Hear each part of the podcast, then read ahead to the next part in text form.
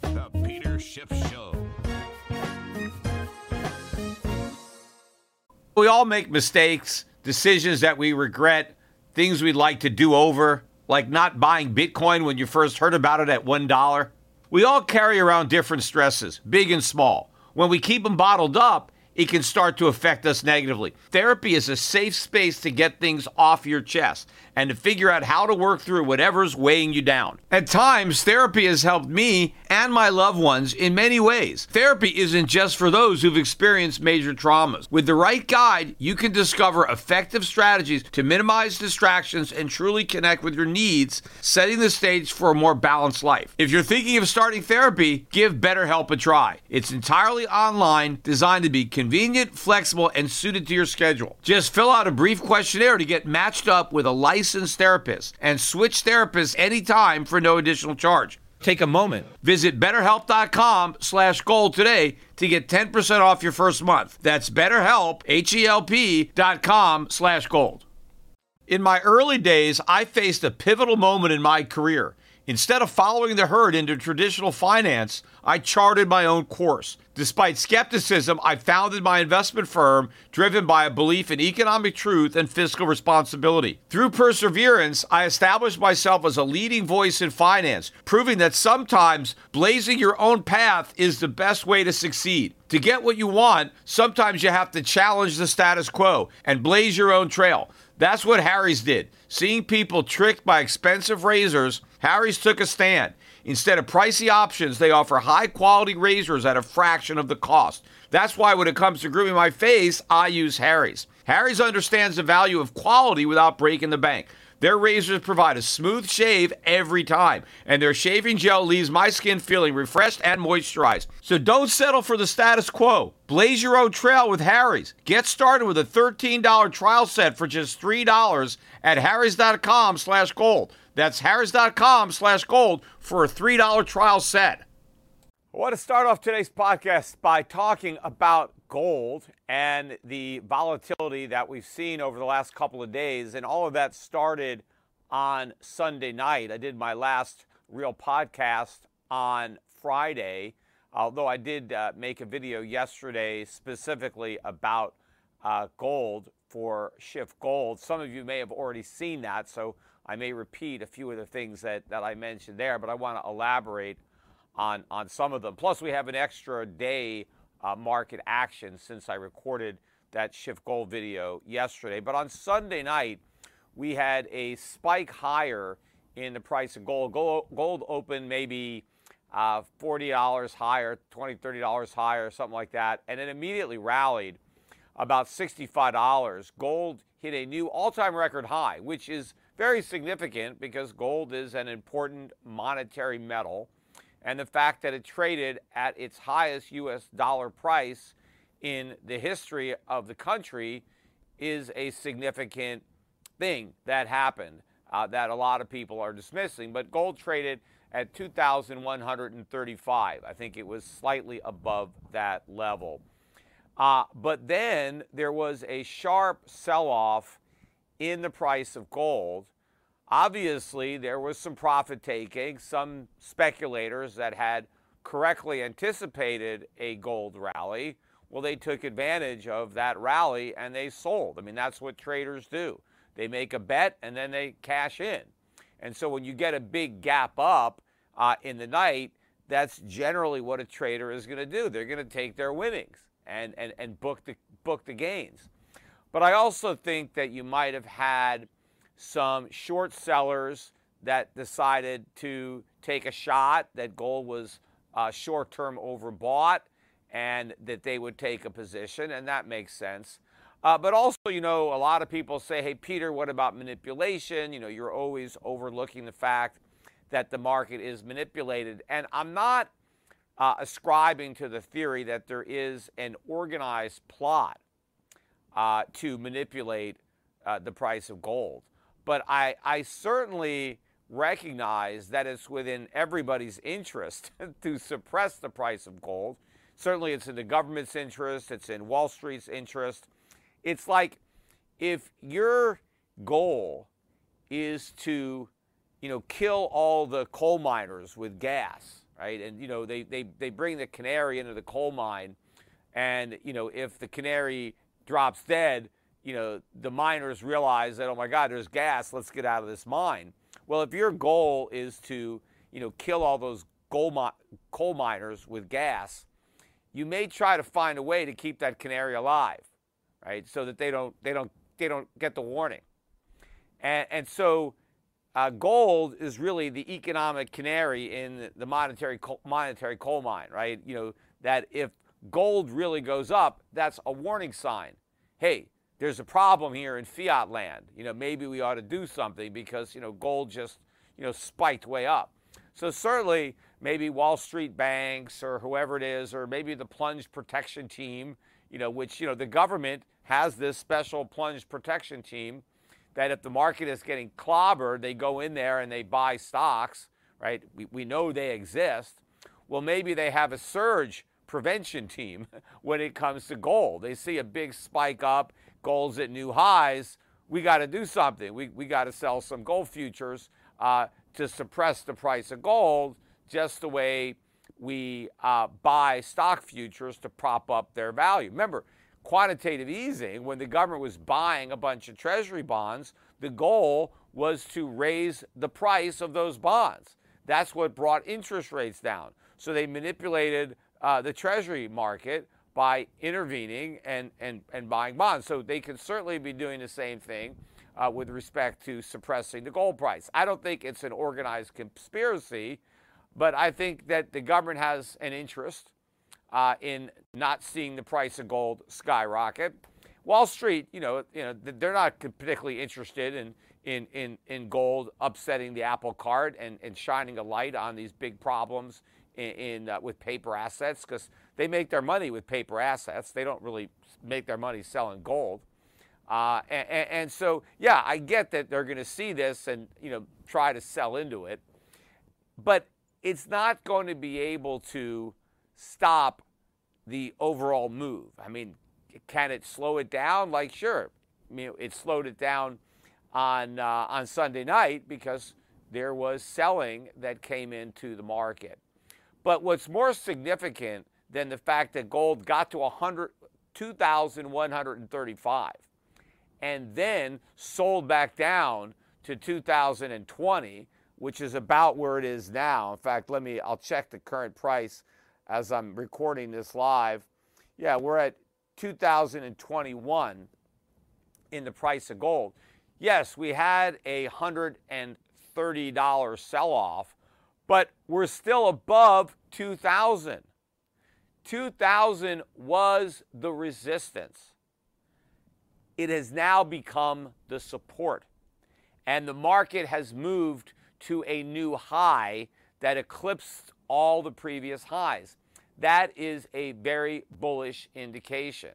I now think that this is the support, that any move below 2000 is a buy.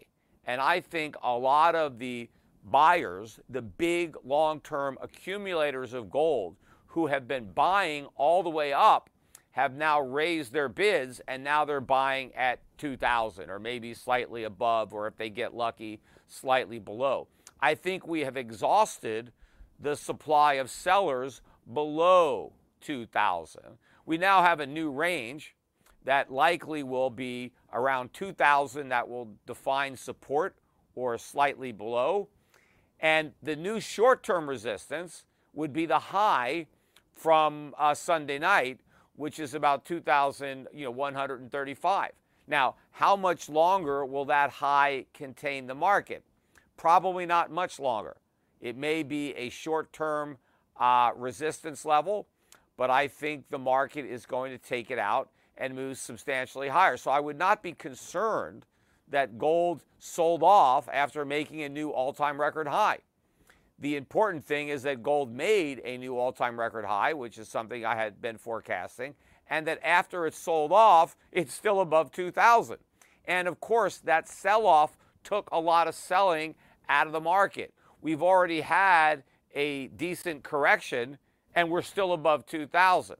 That is a positive news. Now, I think another thing that has been undermining the significance of, of what happened with, with, with real gold is what's happening with fool's gold, with Bitcoin, which, as I'm talking, Bitcoin is at 44,000.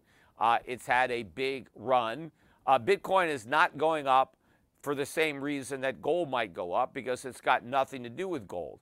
Gold, Bitcoin is going up because people are speculating that once these spot Bitcoin ETFs are launched, that there's going to be a whole crop of new buyers, pent up demand that has been sitting on the sideline waiting for a spot Bitcoin ETF in the US to buy, and that there's all this demand that is going to uh, uh, show up uh, once uh, these uh, new ETFs are launched. Now, I think that's a bad bet. I don't think that demand is there. I think pretty much everybody who wanted Bitcoin bought it. And I think the speculators uh, are, are, are wrong here. I think there's pent up selling, not pent up buying. I think there's a lot of whales that would love to take advantage of e- these ETFs uh, to bail out. You know, that where the ETFs would be the bag holders, where you can create uh, some buying interest. I think, again, they're going to be disappointed. It's going to be a buy the rumor, sell the fact. And it may not even make it to the fact. It may be a buy the rumor, sell the rumor. Uh, the market might collapse before these ETFs are launched. But if it doesn't crash before, it will crash after. You know, I was watching on CNBC this morning, and Andrew Ross Sorkin, I guess the only good thing he did is he mentioned me in his book. You know, when he, he, he wrote this book about the 2008 financial crisis, and he mentioned me in one line because he was talking about uh, Bear Stearns and how everybody thought they were so great. And then he quoted me from some appearance that I had. Maybe it was on CNBC, but I don't remember, where I basically said, "Come on, they're insolvent. Uh, you know, I don't believe these earnings. They have all these bad loans on their books." And so he acknowledged that, hey, while all the mainstream uh, investment banks, you know, were complacent, this guy Schiff said he didn't believe the earnings and he thought there were huge losses uh, buried in the balance sheet. And of course, I was right. Now, maybe that was the last time Sorkin uh, mentioned me, because uh, now that he works at CNBC, he, he's not allowed to mention me. But in any event, so um, I was listening to him this morning in my car. You know, I drop my kids off from school every morning, and so I'm listening on, you know, Sirius XM, and I'm listening to CNBC as I'm driving. And he's, he's running down the markets, and he's talking about what happened in you know, uh, the stock market in the futures, what's happening with bonds. He talked about oil. And then he says, let's take a look at gold. And then he immediately talks about Bitcoin. And he says, Bitcoin, our preferred way to measure gold, digital gold. And he then says what Bitcoin is doing. and then he doesn't even mention what actual gold is doing. So CNBC has decided that Bitcoin is gold, right? That, that the real gold doesn't exist anymore because it's been replaced by Bitcoin. And in fact, then he actually said that not only is Bitcoin the way we measure gold, but he said it's also the way we measure risk on, risk off. I mean, it's, it's now the be all and end all of financial instruments. I mean, it's like you want to know what's going on, just check Bitcoin because Bitcoin is going to tell you everything. I mean, it seems to me that CNBC is just completely beholden to their crypto advertisers who are constantly, you know, running ads on the network. Uh, they, they, they need to basically, uh, you know, feed that. And so they have to keep that this uh, false narrative going that Bitcoin is digital gold. And so you have to look at that. Bitcoin is going up for reasons having nothing to do with the economy, the Fed, monetary policy. It is all speculation. It is front running these ETFs. And uh, but what's more significant is that they, they, they think it's gold. But the point I'm making is that it's part of the reason that uh, people are not putting gold's rally in its perspective. It's not getting the respect that, that it that it deserves. Uh, uh, and and Bitcoin is part of that problem, right? It's kind of stealing the thunder. And but to me, it's just a distraction. It's a bunch of noise. And the fact that we had this big uh, pullback, to me, is just another gift opportunity because had gold kept going up on Sunday night, if we didn't get sellers coming in and gold was 2200 2300 20 who knows if it really broke out and went up several hundred dollars the way I believe it will eventually. See, one day there's not going to be enough sellers. There's not going to be the shorts there. I mean, it's going to take off.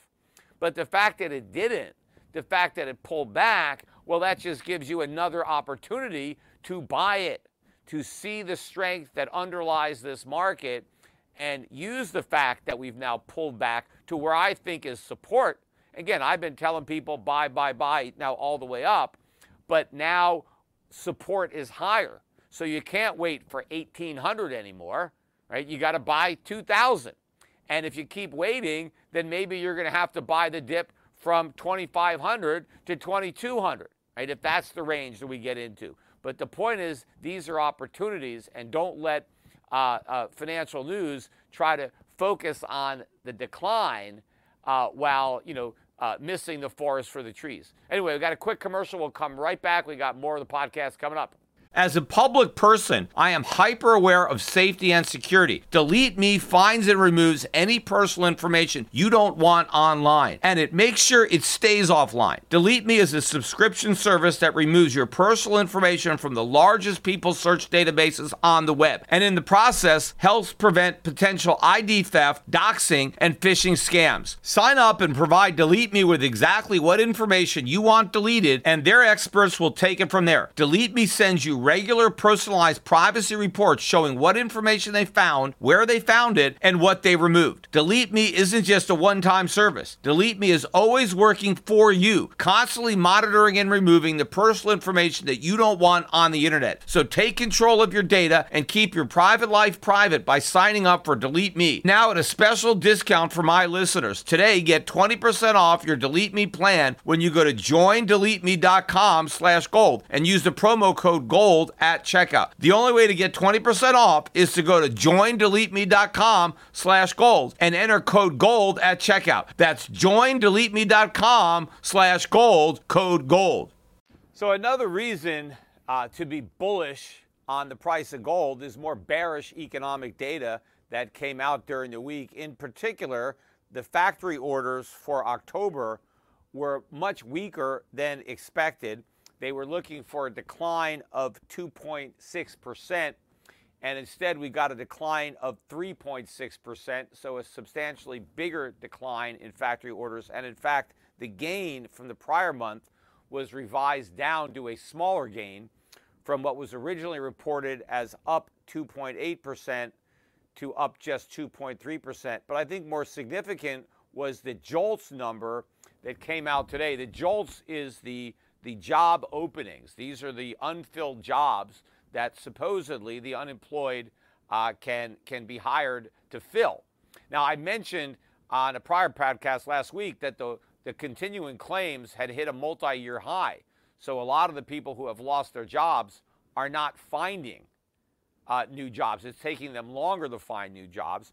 And if the availability of jobs is de- declining, that's going to compound that. And this is more evidence uh, of a weaker labor market. Now, we'll see where we get the non farm payroll report on Friday. Uh, we get the ADP tomorrow. So when I do my next podcast, which I'm planning on doing it uh, Friday, probably after the market's closed, uh, we'll get more data on on the jobs market, which I think will confirm further deterioration in that market. And of course, everybody already believes the Fed is done hiking that the Fed is going to be cutting rates, uh, maybe as soon as Q1 of next year, but certainly by Q2, the Fed is going to be cutting rates and probably back to quantitative easing. All of this is extremely bullish for gold, especially since inflation is going to accelerate as a result of that uh, reversal on the part of the Fed. Uh, people still think inflation is going away, it's here to stay. The Fed has deliberately created inflation for more than a decade. The current price structure hasn't even caught up to the prior years of inflation creation, let alone all the years in the future where the Fed is going to be creating even more inflation. You know, I was reading an article to uh, Paul Krugman, you know, trying to rationalize why uh, uh, Biden is so unpopular and why the polls uh, don't jive with his fantasy view of this booming U.S. economy that's so great, basking in the sunshine of, of Bidenomics. And so, according to uh, Paul Krugman, uh, it's all about partisan bias. That for some reason, Republicans who are just doing so well in this great economy refuse to give credit to Biden because they just don't like him. And so their politics are clouding the way they answer these questionnaires. So, yeah, even though they're really doing good, either they're lying and pretending they're not, or they don't even realize how good they have it because they're too busy hating on Biden. And so their own political bias is saying, well, I don't like Biden. He's such a bad guy. So the economy must be good. And they're just overlooking their own experience about how great it is. Now, I don't know if this guy actually believes his own BS or if he actually, you know, he's making this up. but it is a bunch of nonsense uh, to try to claim that the people don't even realize how good they have it. What's more likely is that the politicians in the Biden administration are exaggerating how good uh, people have it, or maybe the people in Washington don't understand what the heartland is suffering because they're doing great. Washington sucks all the money out of the rest of the economy and they have a party. Right? These guys are living large on other people's money. So maybe they don't realize that the rest of the country is paying the bill, that the rest of the country is suffering because they live in the bubble uh, that is Washington, D.C., or within the Beltway or whatever, your Beltway bubble. And, and so they are the ones that are detached from economic reality, uh, not the people who are uh, responding to these polls. But I want to focus my attention now on a very significant court case, which a lot of people maybe aren't aware of. I talked about this case when the Supreme Court first granted certiorari and agreed to hear it. And the, the case um, is Moore versus the United States. And it's probably the most significant Supreme Court case, you know, maybe in my lifetime. Um, and if you read the way the media is framing it, uh, somehow they're saying that, well, if, if, if the plaintiffs prevail on this, that it's really bad because it's going to cost the U.S. government billions or trillions in lost tax revenue.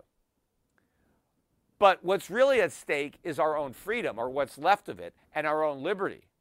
And if the plaintiffs lose, there goes the rest of our liberty because we're potentially basically opening up a Pandora's box of oppressive taxation in our future. If you're an American citizen, you are rooting for the plaintiffs to win.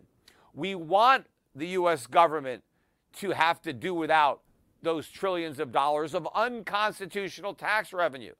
So if the government wants to replace that lost revenue, let them come up with a constitutional tax structure to do it. We can't uphold an unconstitutional tax simply because it means the government is going to lose money, because that's the purpose of the Constitution to prevent the government from raising money precisely the way they're trying to do it. Now, what this case is about is the Moores uh, were hit by the deemed repatriation tax, which was actually passed by President Trump as part of the, the Jobs Act. And what it said is that if you're an American citizen and you have an interest in an overseas company, uh, that the law is going to tax you on all of the income that that overseas company had earned going backwards in time for, I forget, 10 years or more, whatever it was. And you have to pay a tax right now. We're going to we're going to deem that you actually earned all that money, even though you've never seen it, you've never touched it, you have no access to it, and you may never get it, right? Because they're a minority shareholder in a foreign company. Now, that foreign company is paying whatever foreign taxes it owes, right? So the money has been taxed at the corporate level in whatever jurisdiction it's domiciled. But because the Moores had, I don't know, 10% of it, whatever, some small percentage, they never saw any distributions. I mean, and they've never sold their stock. So they haven't received any income, right, in the sense of the word from the 16th Amendment because they, they own an interest. But now they got hit with a tax bill. I think it was $15,000. So they went to the court and they said, hey, this is unconstitutional. This is not income. I never got any, any, any benefit from this. You just can't tax this and claim it's income. And they're correct. But they lost, and they lost in the appellate court. but they appealed, and the Supreme Court agreed to hear the case. Now, this is the constitutional principle, and I've talked about it before. I'm going to try to, you know, maybe put a link to a podcast where I went over this because I don't want to, you know, talk about it because too much again because it'll be a really long podcast. Uh, but the Constitution establishes two great types of taxes. There's an indirect tax and there's a direct tax. Indirect taxes are like a sales tax. They're taxes that you pay indirectly. You buy a pack of cigarettes and you pay a tax. You don't send the money to the government. You know, the, the cigarette company charges you, builds it into the tax, or the store, you know, the charges it, and, and the money gets sent to the government indirectly. You don't send it there. And the government doesn't even know who you are. They don't care who you are. They don't know who bought that pack of cigarettes. They get the tax. And you don't have to keep any records. You don't have to swear under penalty of perjury that you paid the correct amount uh, of taxes when you bought your cigarettes. Nothing. It's very efficient. Uh, and the only constitutional restriction on, on indirect taxes is that they have to be uniform, meaning that they have to be the same all over the country. So if the federal government wants to tax cigarettes, the tax has to be the same in California as it is in Maine. They can't just set them at different levels. So they have to be uniform. The other type of tax is a direct tax. And a direct tax is basically when you take a check and send it directly to the government. The government sends you a bill and you send them the money. A, an example is a, a property tax, right? The, gov- the, the state taxes your property every year. They say you own this house. Here's how much you owe because you own this house. They're taxing your property. There is no federal property tax, only states. Why? Because only the federal government is bound by the constitutional requirement to apportion a direct tax. Now, what does it mean to apportion a direct tax? It means that each state has to pay uh, the amount of the tax in proportion to its population, which means the government has to first decide how much it wants to raise. Let's say the government wanted to raise $100 billion in a property tax. Well, if California is 10% of the population, well, then 10% of the tax has to come from California. Uh, but the problem there was if you had a poor, a, a poor state, that, that property tax rates in that state might be much, much higher in order for it to raise its share.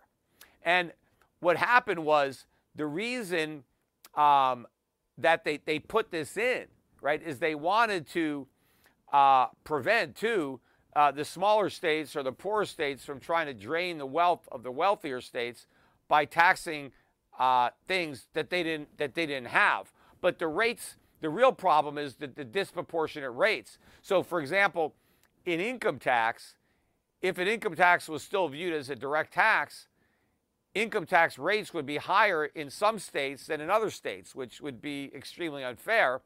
Uh, uh, and so there are, there are no direct taxes because it's too difficult to impose them. And the reason for that is because the founding fathers didn't like direct taxes. Uh, they liked excise taxes because they said they're self correcting as to abuse, meaning that if they raise the tax too much, you don't buy the product. Uh, but direct taxes are by their nature oppressive because you can't avoid them. They're just taxing you uh, directly. The only reason the government was even given the power to, to, to levy a direct tax uh, was for war. And in fact, that's what the framers thought. They thought that direct taxes would be reserved for a war. Well, now we don't even bother. We just print money and, and create inflation to pay for wars. Uh, but what's at stake here is the government now is trying to say that this tax is okay, that it, it's not a direct tax on property. Because the argument that uh, the Moores have made, and they're correct, or their attorneys are correct, is what is being taxed here under the guise of income is property. The government is taxing the Moores because they own stock in a foreign company. They don't have any income because they haven't gotten a dividend and they haven't sold. And the government is trying to deem that income. They're trying to pretend that it's income so they can tax it without apportionment and they can't do that. In fact, I put in my book, uh, The Real Crash America's Coming uh, Bankruptcy, a quote from Eisner versus Macomber, which is being discussed and was discussed today in oral argument. And this is what the court uh, wrote in, uh, in, in Eisner Congress cannot, by any definition it may adopt, conclude the matter, since it cannot, by legislation, alter the Constitution. And what they meant by the matter was what is the definition of income? And the court said it's not up to Congress. They can't define income however they want because then they can change the Constitution. You have to have a legal definition of income uh, because that's what Congress can tax. It says they can tax income. So they can't define income. And if you look at all the Supreme Court cases, income is the gain derived uh, from uh, labor or capital or the combination thereof. It is a gain derived. How do you how do you derive a gain? You realize that gain, right? You get money, right, from some from your activity. You earned money. Now, what the government is arguing is that you don't have to actually uh, realize a gain to have income. The government is claiming that anything that makes you richer, they're saying that income should be defined as any increase in the value of something or your wealth between two arbitrary points in time. So the government can say, hey, between 2010 and, and 2020, if some asset that you owned went up in value during those 10 years, well, that's income and now we're going to levy a tax on it, right? This is a huge change in American tax law to try to say uh, that the government can just define any appreciation as income when it can't. And they're really talking about the, the, the concept of realization. The plaintiffs are arguing that income has to be realized before it can be taxed, which, which is true. You have to realize a gain before you have a gain. And if you don't realize the gain, you may never get it. I mean, how many times have you owned a stock that went way up and you didn't sell it and then it went way down and by the time you sold it, you actually lost money? The fact that at one moment in time you could have had a gain if you chose to realize it is irrelevant to the fact that that gain is gone and you don't have it. But the government wants to be able to tax it. I got another quick commercial break. I'm going to continue on this very important topic when we get back. Let's talk finance. Wouldn't it be convenient to have all your investment and retirement accounts in one spot? Yahoo Finance does just that. It consolidates your portfolio views and offers expert analysis, making it easier to manage your investments. Let's not beat around the bush. You want to grow your portfolio, fight inflation, pay off debts, and achieve financial freedom. Yahoo Finance provides the news, data, and tools to make that happen. You may think you've covered all the bases savings, researching, and investing smartly. But to truly excel, you need Yahoo Finance in your corner. A holistic perspective is crucial for success, and Yahoo Finance ensures you have it. With a massive community of over 90 million users monthly, Yahoo Finance is here to guide you on your path to financial success. For comprehensive financial news and analysis, visit the brand behind every great investor, Yahoo Finance, the number one financial destination, yahoofinance.com. That's yahoofinance.com. Right, so we're talking about the government's attempt to get the Supreme Court to validate a massive expansion of the government's limited power to tax by allowing the government to define anything it wants as income so that it can tax it without apportionment as a direct tax pursuant to the, the 16th Amendment. And a big part of the discussion that I was listening to, and you can hear it. It's on YouTube. You can hear the whole uh, the whole argument before the Supreme Court. Uh, is the realization that whether or not income has to be real, realized, and the government says it doesn't have to be realized. That that's not a component. And I was listening to Sotomayor questioning uh, the plaintiffs, and she seems to be of the opinion that it doesn't have to be realized. And she said, and she asked the lawyer to explain, well, if the framers of the Constitution intended it to only apply to realized income, then why doesn't the 16th Amendment read Congress shall have the right to lay and collect taxes on realized income? And she's trying to think that because, or claim that because they didn't put the word realized before income, uh, that it means that they didn't limit it to realized income. And that is pure BS because it would have been redundant. Because based on the very definition of income, not only the definition that was in standard use at the time that the amendment was adopted, but all the definitions that have been upheld by the court. Because, you know, I mentioned this and I wrote it in my book and I mentioned the podcast. The Internal Revenue Code itself doesn't define income, right? It only defines gross income, but it defines gross income, and this is section, section 61. It says gross income is all income for whatever source derived. Well, you can't define a word using the word. There's a definition of gross income as income, but there's no definition of income. And I actually heard the government's attorney admit this. I was surprised. She actually told the Supreme Court that the Internal Revenue Code doesn't define income. Right? I'm surprised she knew that.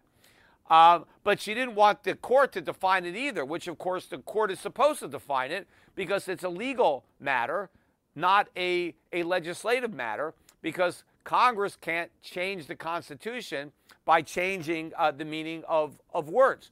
But getting back to Sotomayor, so she's saying, well, why didn't they say realized income? There was no point. It's implicit in the word. When you say Congress can tax income, you don't have to say that the income has to be realized because if it's not realized, it's not income.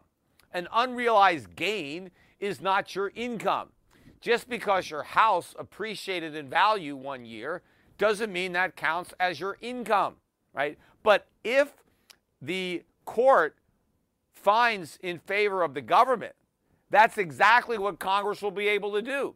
They will have unlimited taxing power to say that any increase in your wealth counts as income that they can tax. And this is particularly dangerous with high inflation because with high inflation, the dollar price of everything you own goes up, even if you're not any richer, because it's just inflation. But this opens up uh, a, a, a door for massive taxation on inflationary gains that are unrealized when inflation is a tax anyway. So there is a lot at stake here. Uh, I really wish I could have argued it. I mean, I'm not going to say that the, the, the, lawyers there didn't do a good job. In fact, I talked to these guys. I almost called them again a couple days ago. I kind of wish I had. But I, I called them months and months ago, and I gave them a bit of a pep talk, and I gave them, you know, some pointers, but I, I wanted to refresh it. Uh, but I know he, he has a good understanding of, uh, of the issue. But I just think I would do a really good job of arguing this point uh, before, before the Supreme Court. But, you know, I, I, I, am going to go back. I haven't even heard the whole thing. I started listening to it uh, before the podcast. I didn't even realize that, that it was up there until I, I searched it. Um, but it is very significant, uh, the outcome of this. And I really hope and this would be a great service that, that former President Trump did if the justices that he put in there actually stand on this principle and limit the government's ability to tax. Because one of the arguments that the government is making is, you know, you, you can't take, you can't do this. You're going to screw up the tax code. There are other things that may be unconstitutional. Yeah, they are unconstitutional. Let's get rid of them. You know, that's what I want to do. I want to preserve, protect, and defend the Constitution. Not say, well, we should set aside the Constitution because it's inconvenient and it's going to interfere with the government's ability to collect taxes. That's why we have a Constitution, because the government doesn't have an unlimited power to tax the way it wants. It's limited by the Constitution.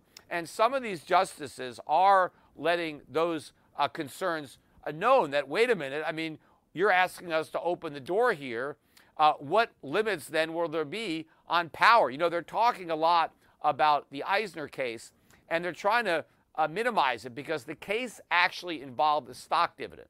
Guy got a stock dividend, and the government tried to tax it as income. And they said, "Well, no, you can't tax this. I, I, you know, I didn't really get any income. I just got more shares of the same company." And, and, and so clearly, a stock dividend doesn't make you richer because you're just splitting the stock, right? And you've got, you know, more slices of the same pie, but you don't have any more pie, right? But the case itself, the Eisner case, didn't just focus on the fact that a stock dividend is an income. They went into a discussion of the definition of income and what is income and what is not income, and more importantly, that Congress can't decide that it can't just say, hey, I'm going to I'm to declare something income because then they're amending the Constitution, which they can't do. So the Eisner case is far more important than the government is claiming, and they're asking this Supreme Court to completely ignore it and the cases that came after it that relied on it on establishing the legal definition, the constitutional definition of income. And that means you've got to get the money.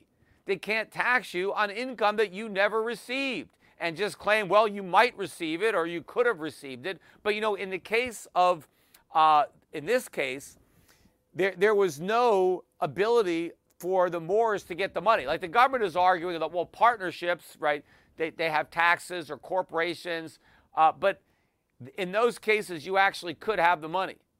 And, and, and you're not you're not taking the money. You have control over the money. You have control over the distributions. Uh, it's your money. You could have taken it. You left it in a different form.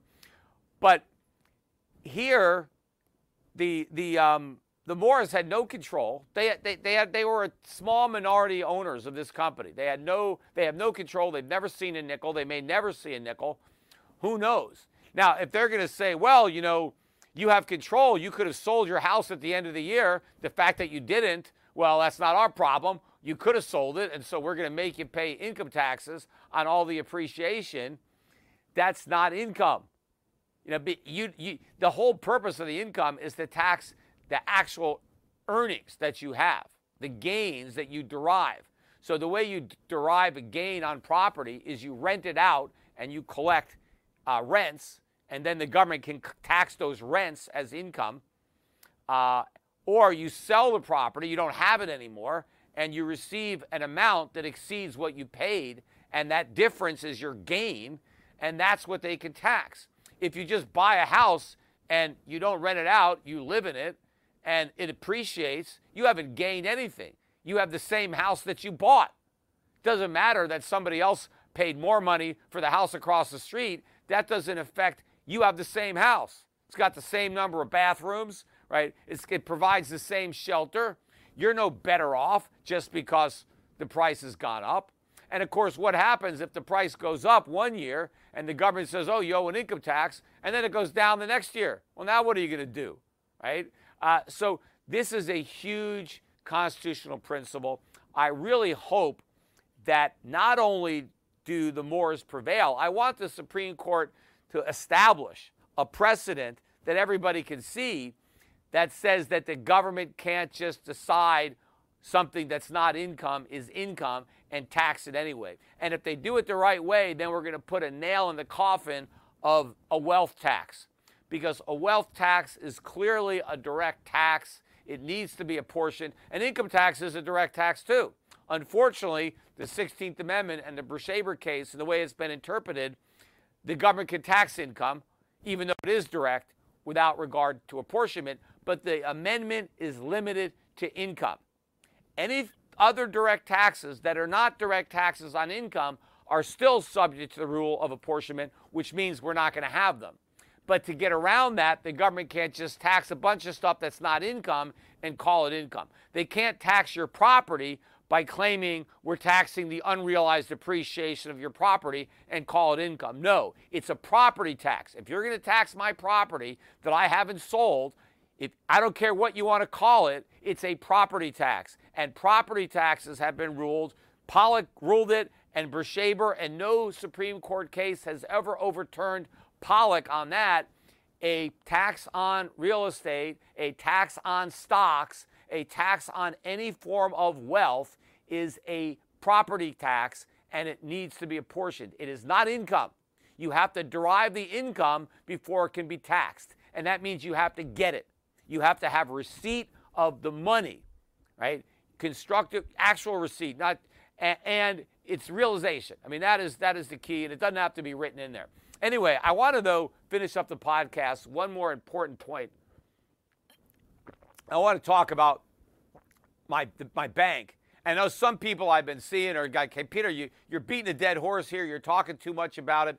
This is a very significant issue, not just because I have personal experience, but my personal experience puts me in a very strong position to talk about this because this is extreme corruption on the part of government, on the part of the media that needs to be told. People need to realize that this is going on, and I have got uh, you know, direct proof.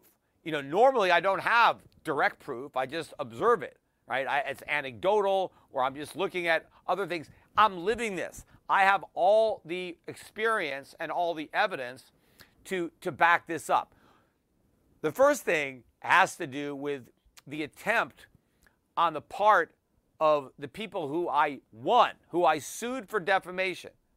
When I filed my lawsuit uh, against 60 Minutes, I filed it against 60 Minutes, The Age, the two reporters, uh, Charlotte Grieve and Nick McKenzie, and Joel Tozer, who was the producer of 60 Minutes.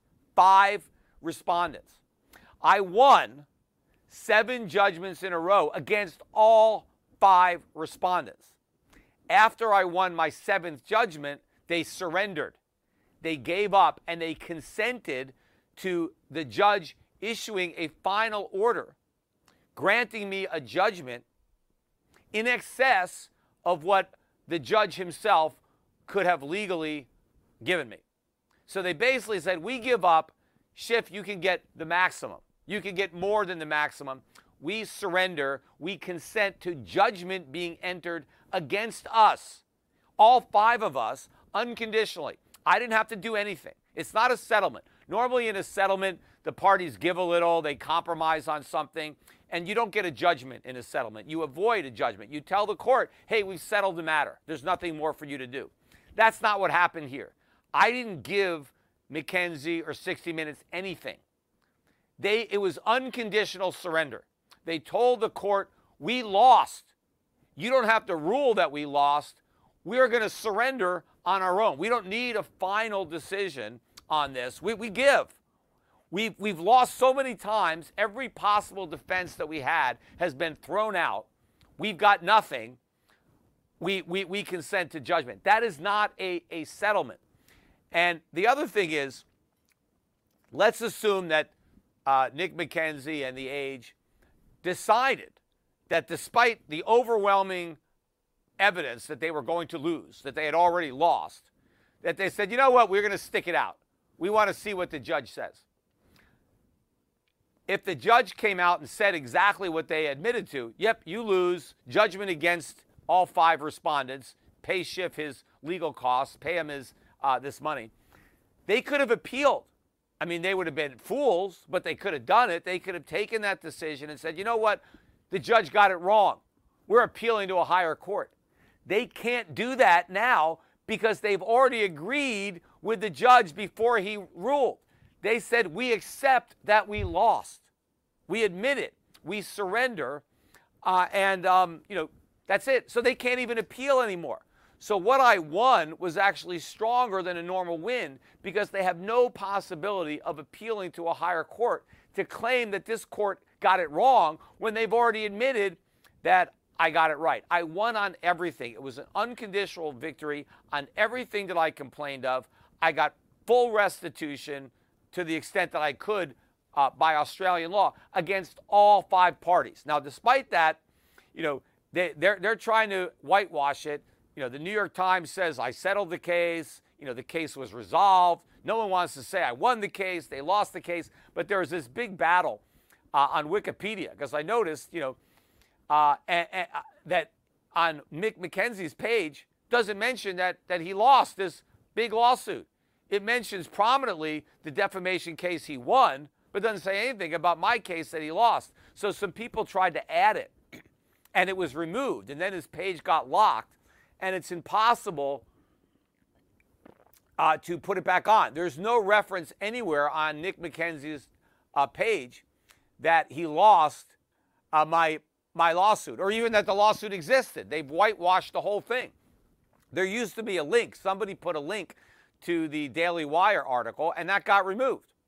And the same thing for my Wikipedia page. At one point, it said that I won a judgment against Nick McKenzie, and that got eliminated. And so did the link to the uh, Daily, Daily Wire. So a lot of their friends in the media have been intervening, trying to whitewash the reputation. By the way, today I put on the internet all seven of my winning judgments.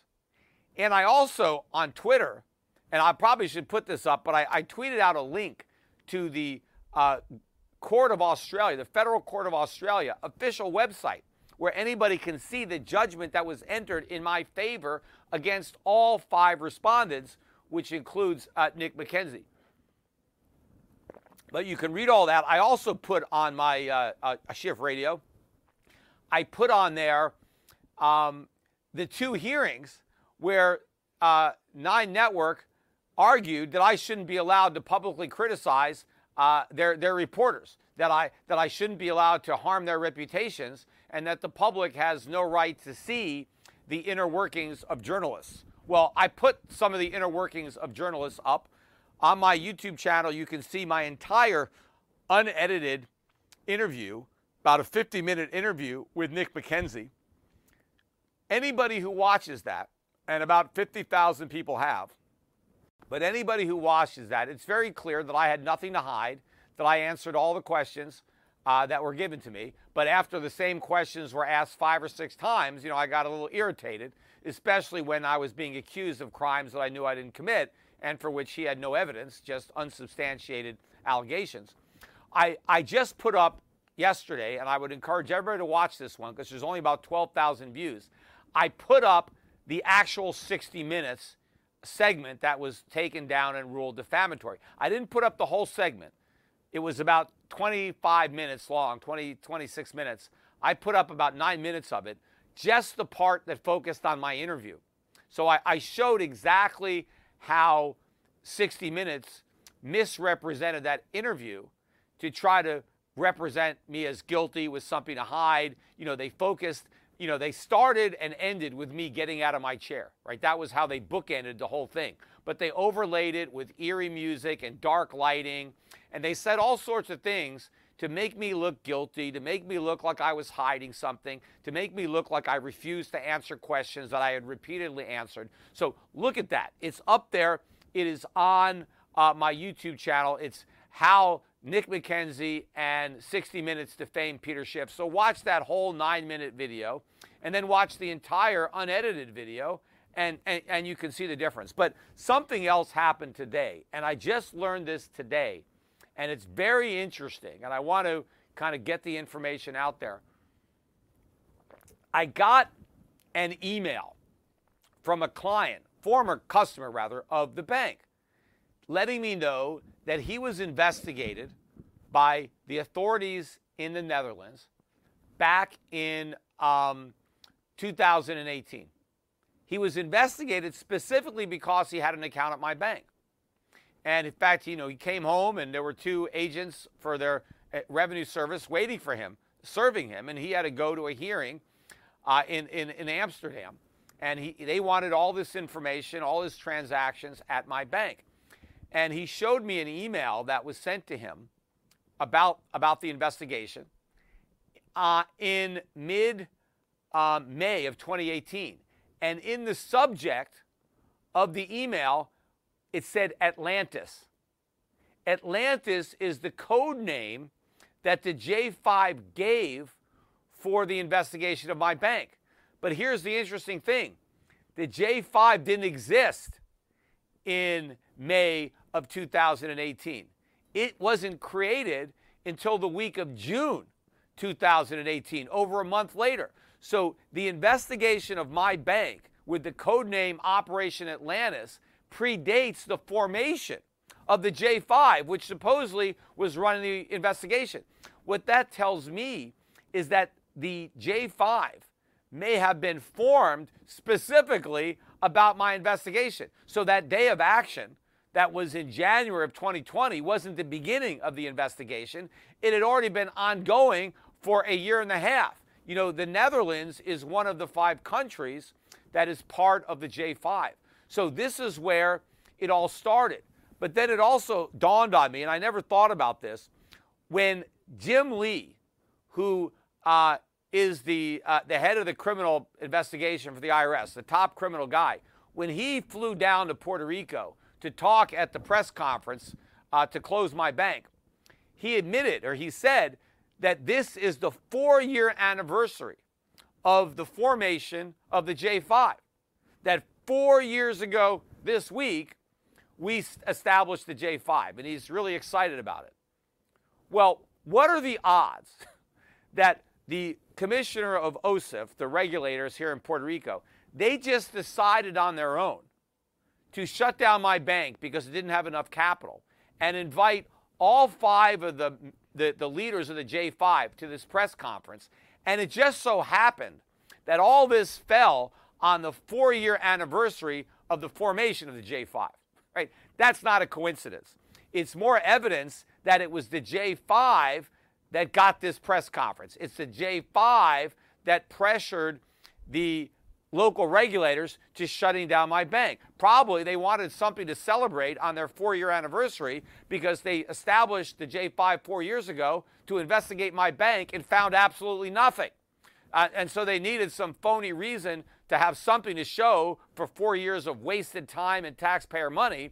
And so they got the Puerto Rican government to shut down my bank on their four year anniversary uh, so they can have this BS celebration. And you know, interestingly, too, Jim Lee used the words, This is sending a strong message. OCIF is sending a strong message that Puerto Rico won't be used by tax evaders and money launderers, even though OCIF mentioned that the bank was being shut down and it had nothing to do with the J5 investigation or money laundering or tax evasion. It was because it was insolvent, which it wasn't. Uh, and of course, you know, so she basically says, We're shutting down the bank. It's got nothing to do with the J5, but I just happen to invite all five members of the J5 to talk about the bank that I'm announcing is closing, even though it has nothing to do with this investigation. Oh, and by the way, it happens to be the four year anniversary of the formation uh, of the J5. But Jim Lee today said almost the same thing. I was reading a quote. There was a Swiss bank that was just fined and it, like 120, 130 million dollars it's paying into the U.S. Treasury because it was found to have uh, helped Americans evade taxes or launder money. And Lee said this is a powerful message, but this fine is sending a powerful message to anybody who will try to evade their taxes or hide their money offshore. That's an example of what happens when a bank may have actually been guilty. Now, maybe they weren't guilty. I don't know. Sometimes they just pay a settlement. But this Swiss bank paid 120, 130 million dollars. My bank paid nothing. I didn't pay a nickel to the US Treasury because they found absolutely nothing. They must have found something against this bank that the bank was willing to settle, I imagine. But the other difference is this Swiss bank is still in business. The Swiss government didn't put them out of business the way the Puerto Rican government put my bank out of business. So this bank, in theory, was guilty paid a $120 million fine, yet is still operating, business as usual. My bank was innocent, paid no fine, but it was put out of business. And another thing that this client told me, this former bank customer, I don't have this in writing, but he said it was told to him and his, with his lawyer uh, on the phone. It was a phone call. So at the end of this uh, investigation of him and how he used his Euro Pacific bank account, the local authorities in the Netherlands concluded the investigation without any charges. They basically said, okay, you're okay. You didn't do anything wrong, right? One of the, the agents warned this guy. He said, you got to get your money out of that bank. It's, it's very dangerous to leave. You shouldn't leave any money in that bank. You should take your money out. And he told me his response was, well, why? They don't make any loans. It's a 100% reserve bank. What's the risk? He said the agent followed up and told him that bank's going to be shut down. So get your money out before it gets shut down. He did. He immediately withdrew all of the money he had on deposit at my bank because he was told by the um, tax authorities in the Netherlands that my bank was going to be shut down. Now, here's the significance here. The Netherlands has no jurisdiction in Puerto Rico. They can't shut down my bank, even if they wanted to. They can't do anything about it. So if this guy was so confident that my bank was going to be shut down, it could only be because he was also working with the IRS and somebody from the IRS had told them, yes, we are going to shut this bank down.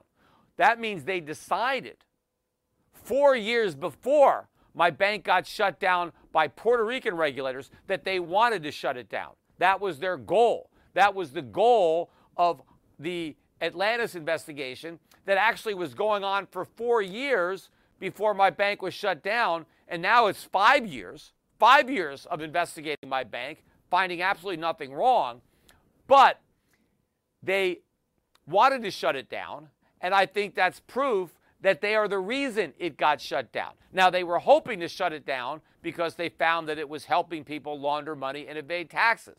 But when they found no evidence of that, when they found the opposite, that the bank was actually doing everything it could to prevent people from laundering money and evading taxes, they wanted to shut it down anyway. So, how did they do that? Well, they leaked information to the media, to the New York Times, to uh, the Australian journalists, and they probably selectively leaked it. They probably made it appear that we were guilty, even though they knew we were innocent. And they knew that the bad publicity associated with this leak would wreck the bank. They had no legal ability to wreck it, so they called on their friends in the media to do what they couldn't do, to ruin the bank for them. And even though the bank was still operating. Because remember, I stayed in business for a long time because I kept funding the bank, I kept putting money into the bank, and I found a new company to buy the bank.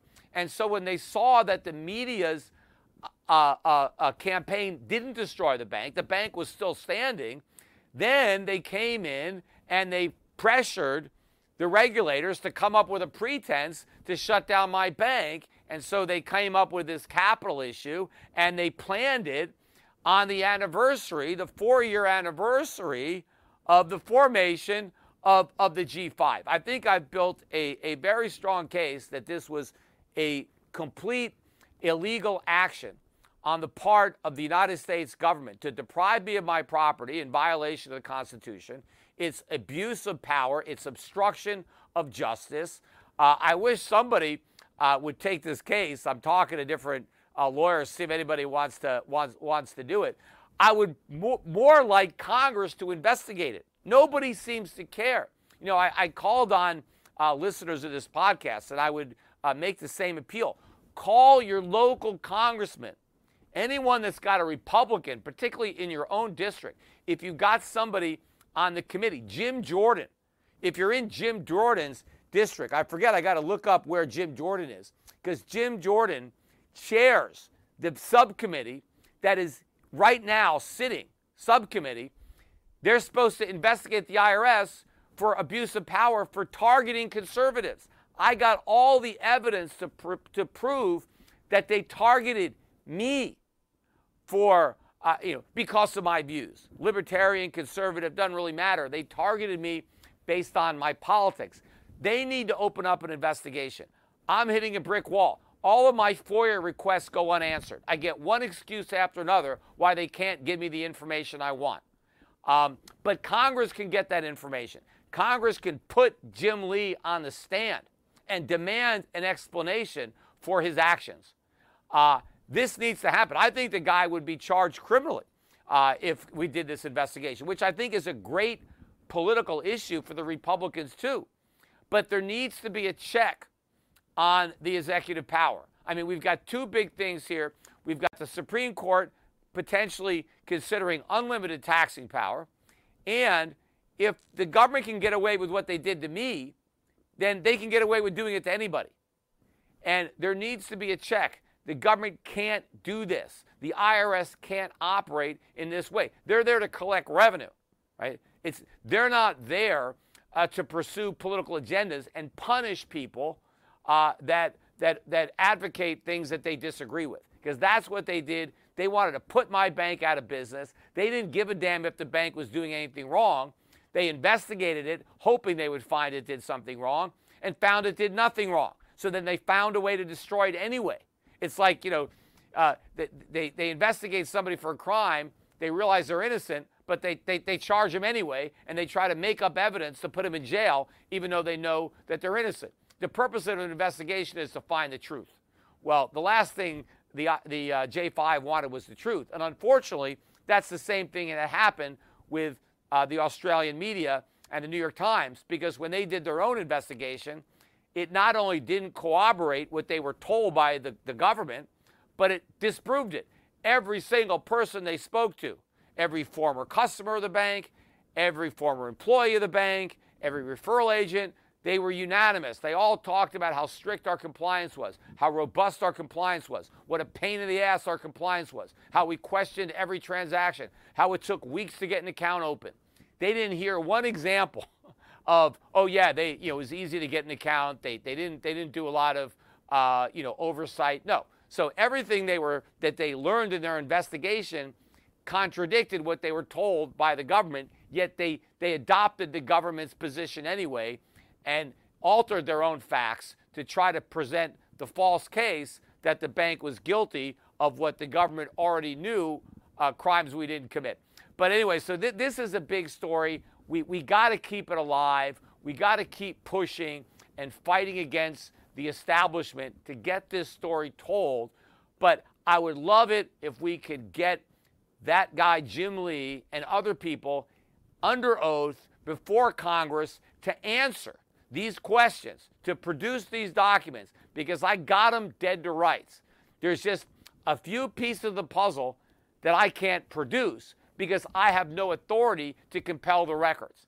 But Congress does. Congress can get the missing definitive proof. I have all the anecdotal evidence, I have all the circumstantial evidence. I built a fantastic case. And in fact, it, it, it, doesn't even make sense that anything other than what I believe happened happened.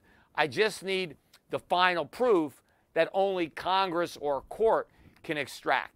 So do what you can to help me and, and, and, and, and write your congressman or call your congressman, again, especially Jim Jordan, or any Republicans who are sitting on that committee and get them to contact me. I'll give them all the information, right? Just, I, you know, everything they need. I'll email it to them. I'll talk to them. I'll, I'll, I'll build the entire case. I'll, I'll hand it to them on a silver platter. All they got to do is follow up. Anyway, that's it for now. Bye, everybody. I'll be back on Friday for the Jobs Report podcast.